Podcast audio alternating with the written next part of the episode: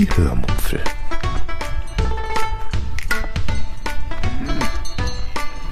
Aus dem Tagebuch einer Allgäuerin.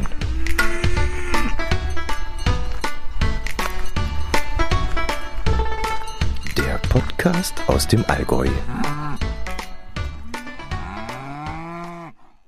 Hallo und herzlich willkommen zur Spezialfolge AIDA-Kreuzfahrt Adria und Mittelmeer 2023. Heute erzähle ich euch von der Anreise nach Korfu und vom ersten Tag auf dem Schiff. Viel Spaß beim Hören. Wie in der letzten Episode angekündigt, ich muss mal gucken, wo mein Herz allerliebster ist. Der ist hier nämlich auch noch auf der Kabine. Und ähm, ich sitze wieder so halb draußen auf dem, auf dem recht kleinen Balkon und so halb ins Zimmer rein, um so ein bisschen Atmosphäre mitzubringen, aber trotzdem äh, nicht zu viele störende Geräusche. Trotzdem werdet ihr im Hintergrund mein Herz allerliebsten hören. Ihr werdet schräg gegenüber die Geräusche von einer Werft hören wo gerade zwei ähm, kleinere Schiffe äh, gewartet werden. Also da wird es einige Geräusche geben. Ja, wie in der letzten Episode angekündigt, werde ich euch in, der, in den nächsten Folgen, ich weiß nicht, wie viel es werden werden, werden von unserer AIDA-Kreuzfahrt erzählen. Bevor ich mit Anreise anfange, möchte ich noch etwas nachtragen, was nach der Aufnahme der letzten Episode, die ich ja ein paar Wochen vor der Reise aufgenommen hatte, noch passiert ist. Ich hatte mir einen Counter auf dem Smartphone eingerichtet, um die Vorfreude ein wenig zu steigern. Von alleine kam diese Freude leider nicht auf und ich weiß ehrlich gesagt gar nicht warum. Vermutlich war ich einfach furchtbar urlaubsreif. Nervlich war ich jedenfalls schon seit ich würde sagen, Anfang Februar sowas von durch. Das kann ich euch gar nicht richtig beschreiben. Also ich war zum Schluss ein, ein Wrack. Ja, der Counter zählte also langsam rückwärts und erst so ungefähr 14 Tage vor Abreise fing ich dann langsam an, mich auf die Reise zu freuen. Ich hatte bis dahin auch die gewünschten vier Kilogramm abgenommen, die ich so dringend noch abnehmen musste oder wollte um wieder in meine Sommerhosen zu passen und einen gewissen Spielraum zu haben, die ich dann wieder zunehmen konnte. Also ich freute mich dann auch sehr, ähm, etwas Gepäck verloren zu haben, die ich dann auf der Kreuzfahrt dank des zu erwartenden leckeren Essens wieder aufnehmen konnte. äh, zwei Dinge nervten mich im Vorfeld der Reise trotzdem sehr, wovon ich euch auch noch kurz erzählen möchte. Erstens bekamen wir ständig irgendwelche Mails von AIDA mit irgendwelchen Informationen zu unserer Reise, die nur selten wirklich wichtig für uns waren.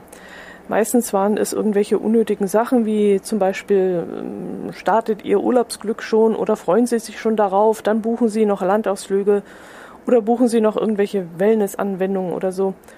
Und ähm, ja, wenn darunter irgendwelche wichtigen Infos gewesen wären, hätte ich sie vermutlich komplett übersehen weil ich irgendwann von diesen vielen Mails einfach nur genervt war. Ja, und zweitens habe ich den Fehler gemacht und mich auf der AIDA-App immer wieder einmal im Forum herumgetrieben, um mich ein wenig mit dem Konzept AIDA vertraut zu machen. Und wie es halt immer so ist, es gibt überall immer irgendwie Menschen, die suchen das Haar in der Suppe. Und so war es dann dort auch. Da meckerte der eine über das schlechter gewordene Essen seit äh, vor Coronas Zeiten ein anderer über das schlechter gewordene Ambiente und der nächste, allen Ernstes, der jammerte dann auch, dass die Gäste an Bord immer älter werden würden und irgendwann, ja, habe ich das Ding dann einfach ausgemacht, weil ich solche Sachen einfach nicht mehr lesen wollte. Zu dem, zu der Kritik älter werdenden Menschen komme ich dann im Laufe der nächsten Episoden noch. Gut, und dann näherte sich dann der Tag der Abreise und da möchte ich jetzt ähm, ansetzen. Wir hatten wieder einen Parkplatz in der Nähe von München gebucht, wo wir jedes Mal unser Auto abstellen, wenn wir von dort wegfliegen. Obwohl wir ein kostenloses Ticket der Deutschen Bahn bekommen hätten, haben wir dieses nicht in Anspruch genommen. Das ist für uns meistens viel zu umständlich. Wir wohnen auf dem Land, müssten uns dann jemanden suchen, der uns zum Bahnhof fährt. Meistens sind dann die Abflugszeiten auch so, dass wir entweder sehr früh dort sein müssen oder zu einer ähnlich ungünstigen Zeit spät abends zurückkommen. Kurz und gut, also der, den Luxus eines überdachten Parkplatzes in Flughafennähe, den gönnen wir uns einfach immer. Das Geld, das wir dafür ausgeben, dieses Mal waren es, glaube ich, 99 Euro für zwei Wochen, rechnen wir von Anfang an mit in die Reise ein. Und mal ganz ehrlich, die rund zwei Stunden Autofahrt sind dann auch nicht stressiger als die ebenso lange Zug- bzw. S-Bahnfahrt mit Umsteigen und Koffer schleppen. Unser Flug sollte dann um 15.45 Uhr gehen. Wir waren bereits um circa halb eins am Flughafen und mussten am Terminal 1 circa 800 Meter bis zu unserem Gate laufen, wo wir uns gleich für die Kofferabgabe anstellten, um die Dinger dann erstmal loszuwerden. Zwei Stunden vor Abflug sollte der Schalter der Fluggesellschaft dann öffnen. Mit einer halben Stunde Verspätung kamen dann endlich zwei Frauen. Zwei Frauen, die erstens mit der Technik und zweitens mit ihren nicht vorhandenen Fähigkeiten zu kämpfen hatten. Also eine Dreiviertelstunde später waren gerade mal 30 Personen abgefertigt worden und circa, ich würde jetzt mal schätzen, 250, 300 warteten noch darauf, abgefertigt zu werden. Dann, ich würde jetzt mal schätzen, so eine Dreiviertelstunde vorher, kamen dann endlich zwei weitere Mitarbeiter und die waren echt fix drauf und so kamen wir dann noch rechtzeitig ins Flugzeug und die restlichen Passagiere dann auch noch. Ähm, mir uns blieb dann nur noch Zeit, schnell noch auf die Toilette zu gehen und ich äh, konnte dann noch meine Kotztablette einschmeißen und dann mussten wir auch schon an Bord. Als dann auch noch zwei Reisende fehlten, hm, ich glaube, die Koffer waren bereits zugeladen worden, aber die beiden Personen fehlten, mussten wir dann noch warten, bis das Ganze wieder rückgängig gemacht wurde. Also die Koffer mussten natürlich dann wieder raus. Und dann konnte es endlich mit einer dreiviertelstündigen Verspätung auf die Rollbahn gehen. Wir hatten die beiden Sitzplätze am Gang bekommen, aber weil der Platz neben mir frei geblieben war, konnte ich dann aufrutschen und am Fenster sitzen, so dass ich ein wenig filmen und fotografieren konnte. Wir flogen dann die kroatische Küste hinunter, über die Inseln Kirk und Kres hinweg und äh, dann an Albanien, glaube ich, vorbei bis nach Griechenland. An Bord, wo wir als einzige noch Masken trugen, gab es wieder erwarten ein kostenloses Getränk und ein paar süße oder salzige Kekse dazu. Und nach circa zwei Stunden Flugzeit, Flugzeit landeten wir nach einem spektakulären Anflug äh, mit einer kleinen Kurve über die Insel in Korfu. Der Flughafen von Korfu ist extrem klein und da wir direkt vor dem Gate zum Stehen kamen, konnten wir vom Flugzeug aus zur Ankunftshalle laufen. Das waren vielleicht so maximal 150, 200 Meter, mehr nicht. Dort habe ich äh, auch nur zwei Gepäckbänder gesehen, wo dann nach ca. 15 Minuten auch unsere Koffer ankamen. Und das ist ja dann bekanntlich immer der Moment, wo man einmal durch, äh, tief durchatmen kann, wenn man sein Gepäck in der Hand hält. Und das noch einigermaßen ganz ist. Äh, dann gingen wir vor die Tür des Flughafens, wo wir nach kurzer Suche jemanden mit einem AIDA-Schild in der Hand sahen, der uns dann den Weg zu unserem Bus wies. Und ab diesem Zeitpunkt zeigten sich dann wieder die äh, nicht ganz gut organisierten Talente des Unternehmens. Also drei Hilfskräfte versuchten dann ein ganzes Flugzeug an AIDA-Passagieren auf sechs Busse zu verteilen und darunter auch erstaunlich viele gehbeschränkte bzw. ältere Personen, die Schwierigkeiten hatten, mh, große Stufen zu, ähm, zu steigen, also in den Bus reinzukommen und die, die auch teilweise auf zusätzliche Hilfe angewiesen waren. Und diese wurden dann vom Flug, äh, Flughafenpersonal sehr hilfsbereit und ähm, behandelt, aber eben nicht von den AIDA-Kräften. Die wirkten dann eher planlos und äh, wussten jetzt nicht so recht, mit den Leuten etwas anzufangen. Ja, und dann äh, war es dann so, wenn nicht einer von den Gästen dann äh, auch noch so fix gewesen wäre und hätte darauf hingewiesen, dass wir zwei Personen in München gelassen hatten, dann würden wir vermutlich heute noch dastehen, denn auch das war irgendwie nicht weiter kommuniziert worden und man wartete jetzt eben auf zwei Personen und die waren eben nicht dabei. Ja, äh, wir wurden dann, als es endlich losgehen konnte mit den Bussen, circa 15 bis 20 Minuten durch ein sehr uriges und interessantes Städtchen gefahren. Äh, dann kamen wir am Hafen an, wo dann das Einchecken ziemlich reibungslos verlief. Also das war alles in Ordnung. Erstaunlicherweise und für mich ganz neu lief alles ohne irgendwelche Tickets und Vouchers ab, sondern nur einfach mit dem Reisepass. Und das fand ich auch überraschend logisch und ich fragte mich, warum wir das die letzten 30 Jahre immer anders machen mussten. Denn mit Perso oder Reisepass muss das ja eigentlich auch gehen. Das ist ja auch ein personalisierter Beleg. Und da braucht man eigentlich nicht irgendwelche ausgedruckten Vouchers oder so. Und äh, ich dachte mir dann auch, äh, super, warum hat man das nicht schon viel früher eingeführt? Auf dem Schiff war dann wieder Chaos angesagt. Hm, ich hatte gelesen, dass die Sicherheitsübung digital erfolgt und man sich dazu nach Betreten des Schiffes ins Bord-WLAN einloggen muss, was ich dann auch getan habe. Parallel dazu wurden wir aber über Lautsprecher gebeten, auf Deck 5 zu kommen, wo wir uns an einer Sicherheitsübung unter, ja, einer Sicherheitsunterziehung, unter, na, Sicherheitsübung unterziehen müssten. Und eine weitere Frau, die uns gleich nach dem Eingang abgefangen hat, die vermittelte uns in sehr schlechtem Deutsch, dass wir bitte am Eingang warten sollten, weil sie uns gleich zur Sicherheitsübung führen würden. Also das war wieder irgendwie alles durcheinander.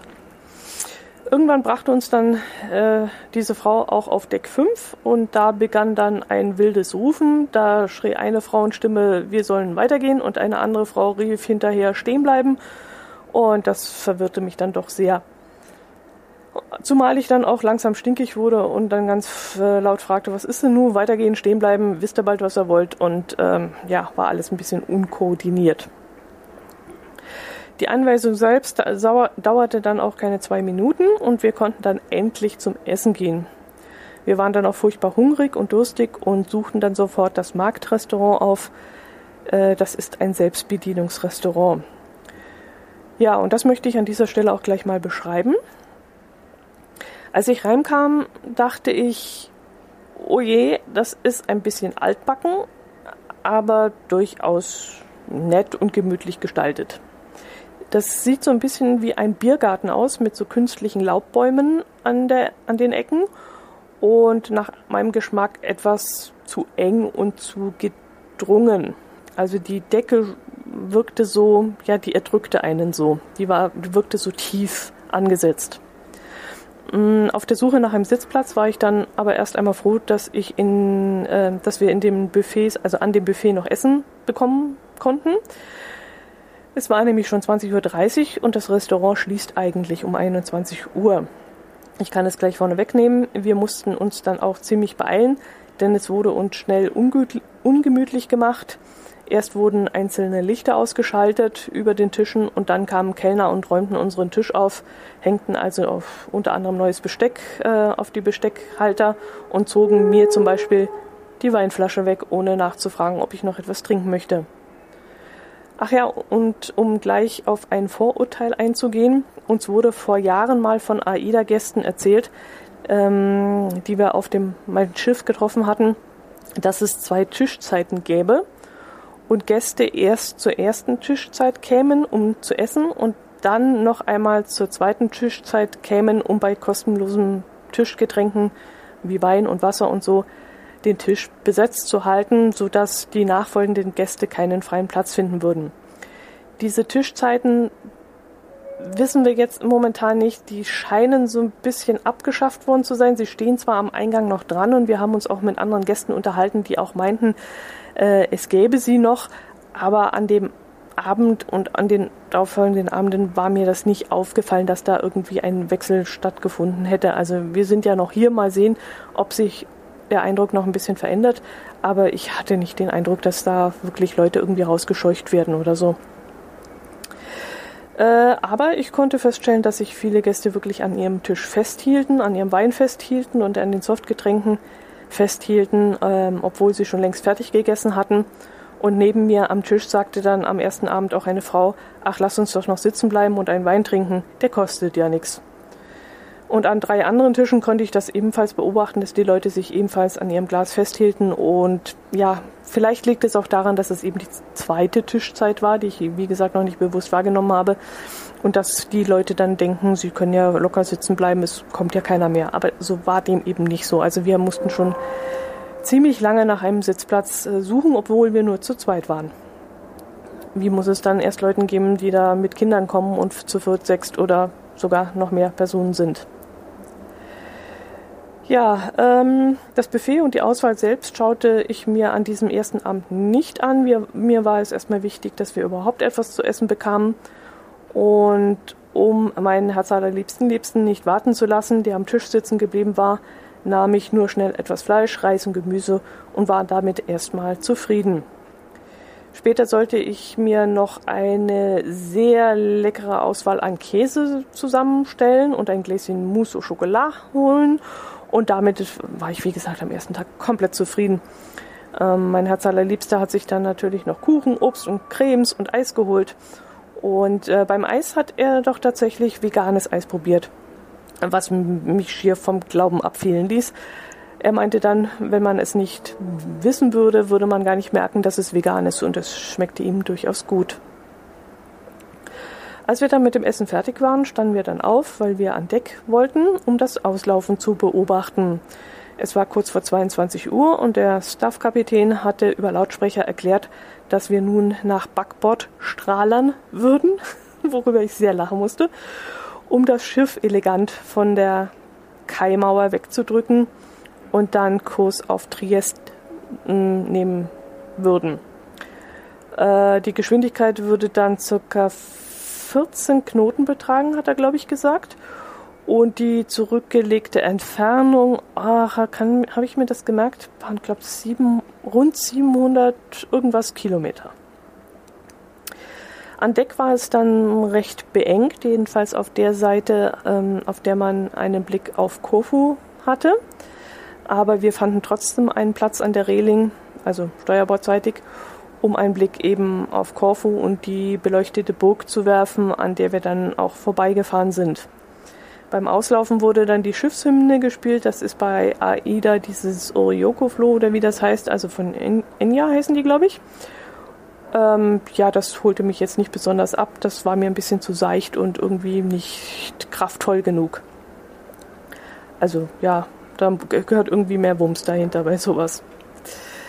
Ja, als das erledigt war, kundeten wir das Schiff, also die Aida Blue. Und auch hier kam uns alles wieder sehr beengt und verwinkelt vor. Aber auch hier dachte ich mir dann am ersten Abend erst einmal nichts. Ähm, es war ja schließlich dunkel, ich war müde und da sieht man viele Dinge vielleicht ein bisschen kritischer als nötig. Wir wollten dann im Souvenirshop gleich einmal ein paar Merch-Produkte kaufen, fanden aber nichts, was uns angesprochen hätte. Es gab zu diesem Zeitpunkt nicht einmal Kaffeetassen mit AIDA-Logo, was wir sicherlich gekauft hätten. Da stehen wir drauf. Oder auch vielleicht einen schönen Hoodie oder so, wie ich es auch schon von der Mein Schiff mitgenommen hatte. Dafür konnte man aber dort in diesem Geschäft vor allem äh, von allen Destinationen, die wir auf dieser Reise anlaufen würden, Ansichtskarten und auch Magnete kaufen, was ich ja ganz witzig finde. Ähm, diese, dieser ganze Ablauf, also dass es dort so etwas gibt, denn so kann man sich ja dann vor Ort das, die umständliche Suche nach Postkarten, Ansichtskarten und nach diesen Magneten sparen. Wir gingen dann bald auf die Kabine, die wir in diesem Moment zum ersten Mal sahen. Unsere Koffer standen dann auch schon vor der Tür und sie blockierten den ganzen Gang. Auch hier auf der Mein Schiff ist da viel mehr Platz und auch als wir die Kabine betraten, rutschte mir dann ziemlich schnell ein, puh, das sieht ziemlich beengt aus. Ist die Kabine wirklich kleiner oder ist das, ja, dieses kitschig altbackene Design vielleicht daran schuld, dass alles sehr klein und beengt aussieht? Aber ich glaube, es ist vor allem das Design, das die Kabine so erdrückend macht. Der Raum selber wird vielleicht nur maximal einen Meter kürzer und einen halben Meter schmäler sein, würde ich jetzt mal behaupten, als auf der Mein Schiff aber wegen der Farben und diesem furchtbaren Schlapperlappen über dem, über dem Bett wird das Ganze wie, ja, da wirkt das Ganze so wie ein Mauseloch. Ich machte dann erstmal die Tür zur Terrasse auf, um dem ein bisschen entgegenzuwirken. Aber erstens war es draußen dunkel und zweitens war der Balkon auch recht klein, sodass mir ein lauter Seufzer entfuhr und ich dann sagte, boah, hier kannst du ja noch nicht mal die Beine ausstrecken. Ähm, das habe ich schon befürchtet, als ich im Vorfeld die äh, Balkonkabinen angeschaut habe im Internet. Wir packten dann erstmal unsere Koffer aus und fanden glücklicherweise einen Platz hinter dem Einsitzersessel. Also das ist auch keine Doppelcouch, sondern ein Einsitzersessel, wo man, glaube ich, musst du mal gucken, ja, kann man auch zu einem ähm, Solobett umbauen. Äh, ja, die Koffer haben wir dann erstmal hinter diesem so äh, Einsitzersessel verstaut. Und dann legten wir uns so gegen Mitternacht, müsste das gewesen sein, im Schlafen und waren dann auch sofort wie ausgeknipst. Wir waren also wirklich fix und foxy. Am nächsten Tag war ich schon um halb sechs, glaube ich, Ortszeit wach. Die Zeitumstellung hatte ich, habe ich da jetzt schon mit eingerechnet, ja. Ähm, aber mit dieser Zeitumstellung eingerechnet hatte ich dann so ungefähr sechseinhalb Stunden durchgeschlafen. Ich stand dann auf, goss mir etwas von dem kostenlosen Wasser ein, das man bei der Premium-Buchung mit erhält. Das sind, glaube ich, zwei Liter pro Tag. Also ein Liter pro Tag und Person. Gesundheit. Da hat gerade jemand genießt. Und setzte mich dann auf diesen besagten engen Balkon, um den Sonnenaufgang und das Rauschen der Wellen zu genießen. Unsere Kabine Nummer 8106, also auf Deck 8, die Nummer 106, befand, befindet sich dann auch direkt unter dem Ausguck der Brücke. Äh, das heißt, das ist so ein bisschen vorstehender Balkon, geschlossen und im Boden befindet sich ein, ein Glasfenster, sodass das Personal, das dort oben auf diesem Glasboden steht, Teile unserer Terrasse sehen kann. Ich saß dann trotzdem im Schlafanzug und Schlappen mit einer Decke über die Beine gelegt mm, auf dem Balkon und genoss die ganze Situation. Zwar ohne unseren morgendlichen Cappuccino, wie man das auf der Mein Schiff bekommt, aber auch durchaus sehr glücklich. Also mit diesem Blick aufs Wasser, was will man da mehr? Mir ging's gut, bis auf ein paar Kopfschmerzen, die ich hatte, weil die Matratze ist für mich etwas zu hart. Aber des einen Leid ist des anderen Freund. Freud, meinem Herz allerliebsten, liebsten, sind harte Matratzen wesentlich lieber. Ach, übrigens, auf der AIDA gibt es keine Saunaschlappen, also solche mh, hm, ja, günstigen Einwegschüchchen sind das, so komische Schlappen, äh, so dass wir zu Hause kurzzeitig überlegten, ob wir eigene Hausschuhe mitnehmen müssen, aber das fanden wir ein bisschen blöd. Wir packten dann äh, die Saunaschlappen von der Mein Schiff ein, die wesentlich leichter sind und weniger Platz wegnehmen und die wir noch von der letzten Reise aufgehoben hatten. Und mit denen können wir jetzt äh, ja, über den Kabinenteppichboden schlappen. Als mein Herz allerliebster Liebster dann auch aufgestanden war, gingen wir ins Marktrestaurant frühstücken. Es gab eine sehr leckere Auswahl an Wurst, Marmelade und auch sehr, sehr guten Käse, sowie warmen Speisen wie so Würstle, Speck, Bohnen und so ein Kram.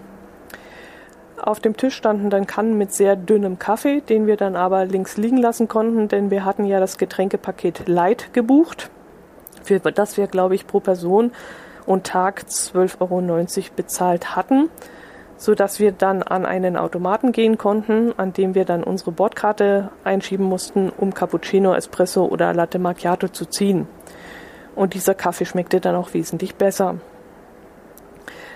Auch dieses Mal fand ich die Anordnung der einzelnen Essstationen sehr beengt, also nicht nur beim Abendessen, sondern dann auch beim Frühstück. Und es herrschte auch da wieder eine unangenehme Dichte an Menschen. Wir waren inzwischen ausgeruht und entspannt und trotzdem fand ich diese Enge und diesen verwinkelten Raum sehr unangenehm. Wir saßen mit zwei Pärchen an einem Tisch und unterhielten uns dann auch sehr angeregt mit ihnen. Einer der Herren arbeitet mit Kryptowährung, betreibt dann auch einen YouTube-Kanal und hat dort angeblich schon vor ein paar Jahren die Mega-Inflation vorausgesagt, die uns jetzt ja auch ereilt hat. Er empfahl dann, Geld in zum Beispiel Gold anzulegen. Mm, wenn man sich nicht wirklich sehr gut mit Kryptowährungen auskennen würde, dann sollte man lieber davon die Finger lassen und die Geldnoten lieber in äh, sowas wie Gold anlegen, weil diese würden dann irgendwann wertlos sein, meinte er. Ja, gegen 10 Uhr machten wir uns dann auf dem Weg zum, na, wer von euch weiß es noch? Zum Shuffleboard. Auch auf der AIDA gibt es dieses beliebte Spiel, auch wenn es dort etwas anders gespielt wird als damals auf der Mein Schiff. Aber ich fand es jetzt auf der AIDA sogar spannender, weil es irgendwie auch kniffliger ist. Wieder erwarten waren dann auch bei dem ersten Spiel sehr viele Interessierte vor Ort. Es waren dann, glaube ich, 20 Personen, die in zwei Gruppen gegeneinander gespielt haben. Es wurden zehn Runden gespielt und ich denke, ich machte meine Sache dann auch ganz gut. Also von zehn Schuss habe ich da am ersten Spieltag vielleicht nur zwei versemmelt. Ja, ähm, das Spiel dauerte dann erstaunlicherweise nur eine Stunde, obwohl wir so viele Menschen waren. Und so kamen wir dann nach einem kurzen anschließenden Tratsch mit unseren Mitspielern doch noch pünktlich zu unserer gebuchten Küchenführung. Ah, da muss ich noch was von, von ähm, für euch Geocacher erzählen. Also die anderen können jetzt mal weghören, aber die Geocacher unter meinen Hörern, die, die sollten jetzt mal zuhören, denn da geschah etwas sehr Lustiges. Wir standen beim Shuffleboard und warteten, dass es losging, als ein Mann mich mit den Augen fixierte und plötzlich direkt auf mich zukam. Und ich dachte in diesem Moment, dass er vielleicht fragen will, ob er in unserer Gruppe mitspielen darf, als er mir die total überraschende Frage stellte, seid ihr Geocacher? Öh. Woher wusste er das?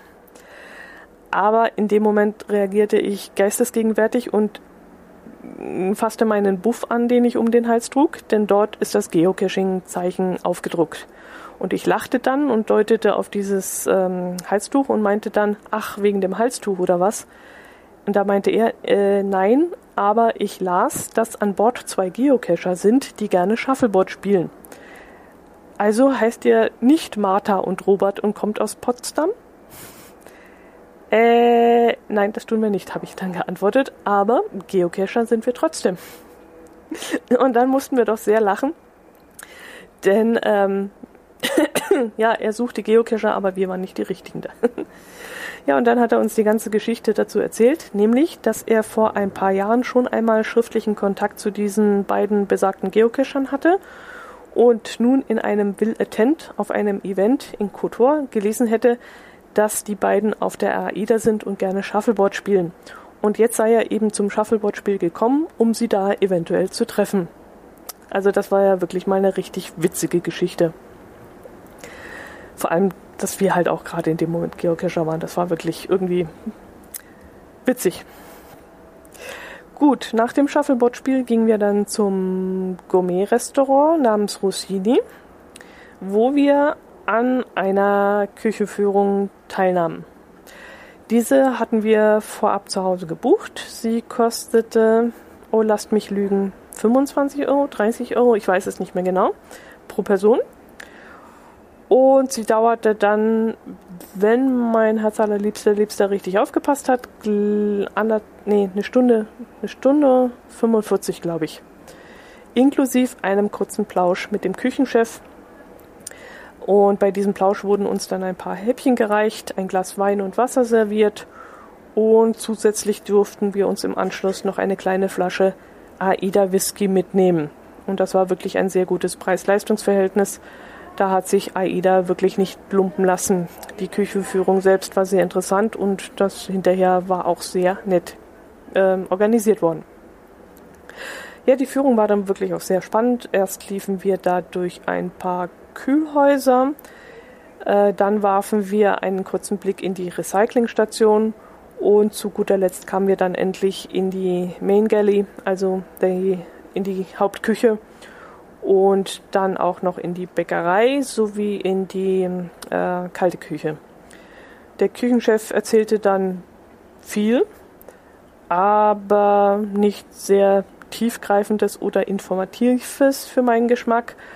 Mm, für meinen Geschmack wirkte das auch alles etwas unmotiviert, aber er war vom Typ her auch so ein Obercooler, also vielleicht ist der Eindruck dadurch bei mir so ein bisschen entstanden. Also wenn man Fragen stellte, dann antwortete er so, dass ich das Gefühl bekam, eine dumme Frage gestellt zu haben, das kann ja auch durchaus sein, dass das so war, aber dann erhoffe ich mir trotzdem ein bisschen Verständnis dafür. Schließlich ist das nicht mein Metier und ich kann diese Dinge ja alle nicht wissen und dann hätte er mich ja wirklich aufklären können. Auch im abschließenden Gespräch mit ihm fragte da irgendjemand, ob er sich vorstellen könne, wieder an Land zu arbeiten, woraufhin er dann antwortete, der Zug sei abgefahren. Und da ich diese Aussage nicht, nicht verstanden habe und nicht zuordnen konnte, fragte ich danach, wie er das denn meint, bekam dann aber auch keine Antwort darauf. Und erst als zwei weitere Passagiere noch einmal nachbohrten, kam dann sowas wie eine ungefähre Antwort, nämlich, wenn ich das richtig verstanden habe, dass er an Land niemals mehr als Küchenchef so viel bezahlt bekommen würde, wie er es eben jetzt an Bord bekommt. Er müsse sich dann wohl selbstständig machen und das wäre dann wohl noch eine Verbesserung für ihn. Und selbstständig macht man sich dann nur mit einer Frau, die in diesem Bereich mitarbeitet. Mit einem Geschäftspartner ergäbe das überhaupt keinen Sinn und alleine ist das auch nicht machbar. Äh, ein bisschen gibt es jetzt noch vom Tag zu erzählen. Ihr müsst also noch ein wenig durchhalten oder ihr drückt jetzt die Stopptaste und hört ein andermal weiter. Also ein bisschen kommt noch. Ähm, Mm, nach der Führung liefen wir ins East-Restaurant, wo wir asiatische Spezialitäten essen wollten. Es war Mittag und die gibt es wohl mittags nicht, diese Spezialitäten, sondern dort gab es dann ganz normale Speisen wie Schweinebraten mit Knödel und Rotkohl, Rotkohl mit äh, irgendwelche Erbsensuppe habe ich gesehen, Antipasti und sowas. Also die asiatischen Gerichte, die scheint es dort nur abends zu geben. Ich aß dann ein paar Antipasti und war dann heilfroh, dass ich vor der Reise besagte vier Kilo abgenommen hatte. So konnte ich dann ohne schlechtem Gewissen hm, mich durch die ganzen Leckereien durchprobieren. Danach spazierten wir dann übers ganze Schiff, um eine hm, schöne Sitzgelegenheit im Freien zu finden, wo wir dann eventuell einen Cappuccino trinken konnten. Das dauerte etwas, weil die Informationen etwas äh, schwach sind, wo man nämlich einen Kaffee trinken kann, der im Getränkepaket enthalten ist. Sogar die Dame an der Rezeption konnte uns da nicht weiterhelfen, wo wir dann nachfragten. Und wir probierten es dann in der Ocean Bar am Heck des Schiffes, wo wir dann auch wirklich einen sehr leckeren Cappuccino sowie einen alkoholfreien Cocktail bekamen. Dass wir dafür unsere Bordkarte abscannen lassen müssen, das war uns durchaus klar. Dass wir dann aber zusätzlich auch noch eine Unterschrift leisten müssen, das verstehen wir nicht so ganz. Das nervt auch ziemlich. Ähm, also das könnte man ja durchaus einfacher gestalten. Also was da AIDA wieder verstehe ich nicht. Ist auch egal. Ja, ähm, danach gingen wir dann langsam auf die Kabine, um zu duschen und ein bisschen Powernapping zu, be äh, zu betreiben bevor es dann wieder Zeit war zum Shuffleboard, das dann um 18 Uhr stattfand. Das ist leider eine etwas ungünstige Zeit, weil wir da gerne schon beim Abendessen sitzen. 17 Uhr wäre da sinnvoller, ähm, aber das klappt wohl vom Ablauf nicht, äh, weil die Arbeitszeiten ähm, von den Angestellten so verteilt sind, dass um 17 Uhr jemand noch woanders eingesetzt ist. Ja, ähm, dann haben wir da anderthalb Stunden hat das Spiel, glaube ich, gedauert. Auf Deck 5 äh, haben wir dann da erstmal gespielt. Es waren dann nur die Hälfte der Spieler da wie am im Spiel ähm, am Vormittag, weil da schon viele äh, zu Tisch waren. Äh, aber mit nur zehn Spielern oder waren es zwölf, zehn glaube ich, konnten wir dann immerhin drei schöne Runden durchspielen und wir hatten wieder sehr viel Spaß dabei. Einer dieser Spieler erzählte uns dann, dass er damals auf der AIDA war, auf der Daniel Kübelböck über Bord gegangen war. Er hatte ihn gar nicht erkannt, als dieser zwei Reihen vor ihm am Check-in-Schalter gestanden hatte. Er hatte, äh, es hatte ihn nur gewundert, dass dort ein Mann in Frauenkleidern stand, der offensichtlich keine Übung darin hatte, in hochhackigen Schuhen zu laufen. Jedenfalls tat er sich damit wohl sehr schwer und der Mann hatte sich dann mm, gewundert, warum da ja keine Routine vorhanden war. Kurz darauf hat er ihn dann wieder mal irgendwo auf dem Schiff gesehen, aber ihn auch da nicht erkannt. Und ein, zwei Tage später wurden plötzlich alle Passagiere frühmorgens um, halb fünf, halb sechs, glaube ich, geweckt und jede Kabine wurde durchsucht. Das heißt, es wurde in jedes Badezimmer geschaut, ob jemand dort einen jungen Mann versteckt hielt. Dann seien sie einen ganzen Tag lang immer im Kreis gefahren und äh, ein, einer, ein oder mehrere Hubschrauber seien gekommen und hätten das Gebiet großräumig abgesucht und dadurch hätten sie die Destination Neufundland verpasst, weil sie ja einen Tag lang ständig im Kreis gefahren wären. Und als ich dann anmerkte, dass das Wasser von Neufundland sicherlich kalt gewesen wäre und es dadurch glücklicherweise schmerzloser gegangen sei, meinte der Gast dann, nee, das hätte er einen Tag früher machen müssen. Da waren sie im wesentlich kälteren Gewässer und vor allem wesentlich weiter vom Festland entfernt. Und hier an dieser Stelle hätte es noch sein können, dass sie ähm, ihn mit Hubschrauber noch hätten finden können. Also wenn er wirklich mit Absicht von Bord gegangen wäre, hätte er vielleicht einen Tag früher das durchführen müssen. Aber man weiß ja nicht, was da drin steckt oder was da passiert ist. Naja, vielleicht hat er auch, so dachte ich mir da in dem Moment insgeheim gehofft, äh, vielleicht doch noch gefunden zu werden. Also das ist ja bei Selbstmord durchaus so, dass das eher ein Hilferuf ist und man noch rechtzeitig gefunden werden möchte. Naja, man weiß es nicht. Jedenfalls sehr traurig.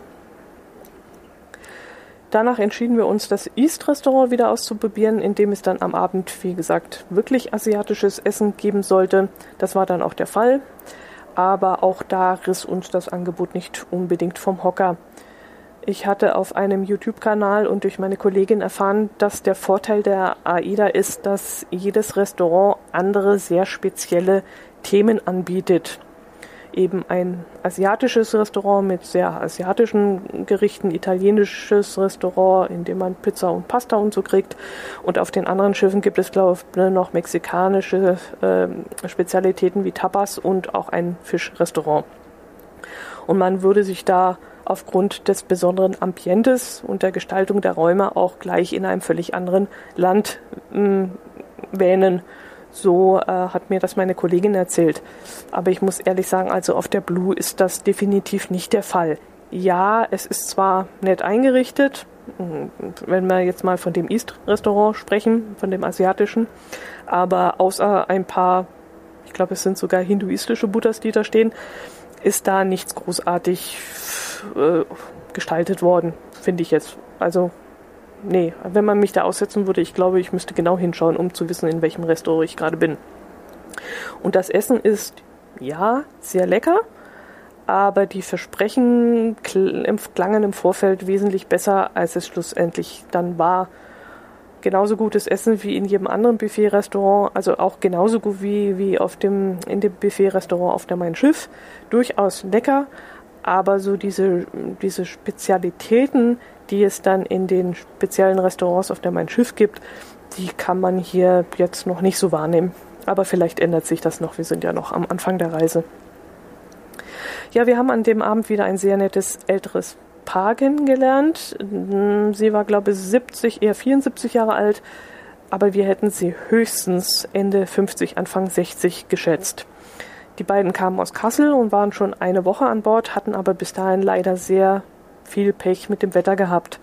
Sehr viel Regen und teilweise auch Sturm, so dass sie zum Beispiel in einem Hafen, ich glaube es war Santorin, äh, nicht anlegen konnten, weil sie dort tendern mussten und die Tenderboote konnten dort nicht zu Wasser gelassen werden bzw. Gäste aufnehmen. Ähm, wir haben ihnen dann versprochen, dass das Wetter jetzt auf jeden Fall besser werden würde. Schließlich seien wir ja an Bord. Ab jetzt. Ja, irgendwann mussten wir dann unser tolles Gespräch beenden, weil die beiden zur AIDA Stars Vorführung gehen wollten. In meinen Ohren klang das dann so, als würde das eine Veranstaltung sein, in der Talente aus der AIDA Crew auftreten würden. So was ähnliches gab es jedenfalls auf dem Mein Schiff. Und das fanden wir damals sehr, sehr toll. Also es klang halt AIDA Stars, klang halt, als wenn das Personal ist. Aber auf der AIDA ist das etwas anderes. Das ist ein Ensemble verschiedener Sänger und Tänzer, das speziell für die AIDA zusammengestellt wurde. Und wir schauten uns das dann kurz an, als wir ähm, und vielleicht so fünf Minuten maximal und sind dann weitergegangen zur Tuiba. Nee, Quatsch, nicht Tuiba. ich, ich wusste, dass irgendwann der Versprecher kommt. Zur Aida Bar. Dort fanden wir ähm, dann auch einen recht gemütlichen Platz. Anfangs war es dort auch noch recht ruhig, was mir sehr gut gefallen hat und was mir eigentlich lieber ist als so viel Halligalli. Aber nach einer Weile ähm, begannen da, ich glaube drei Männer waren es, äh, Tanzmusik zu spielen aus den 80ern, 90ern und 2000ern. Und das sorgte dann aber auch für Stimmung, aber angenehme Stimmung, also nicht zu, zu laut und zu aufdringlich, sondern es war gerade angenehm. Wir tranken dann noch eine Kleinigkeit dort und schauten, schauten den Gästen zu, die dort auf der Tanzfläche ein bisschen hin und her schwurften. Und irgendwann äh, wurden wir dann doch sehr müde und folgten dem Ruf unseres Bettes und machten uns dann auf den Weg zur Kabine. Es sollte ja schließlich am nächsten Tag schon wieder um 7 Uhr aus dem Bett gehen, äh, weil wir dann um 8 Uhr bereits in Triest anlegen sollten und dort wollten wir dann relativ früh von Bord und äh, die Stadt auf eigene Faust erkunden. Davon erzähle ich euch dann aber in der nächsten Episode. Ihr habt es jetzt geschafft. Ich muss mal gerade gucken, wie lange. Oh, ja, gut, über 40 Minuten. Ihr wart sehr tapfer. Gut, das soll es wie gesagt gewesen sein. Ich hoffe, ihr hattet ein wenig Spaß, mir auf dem kleinen Rundgang und äh, auf dem Schiff und überhaupt der Anreise zu folgen. Äh, nächstes Mal wird dann Triest kommen und vielleicht noch Zara, schauen wir mal. Und ich würde mich freuen, wenn ihr dann wieder dabei seid. Macht es gut, bleibt gesund und meldet euch. Ich würde mich freuen. Servus.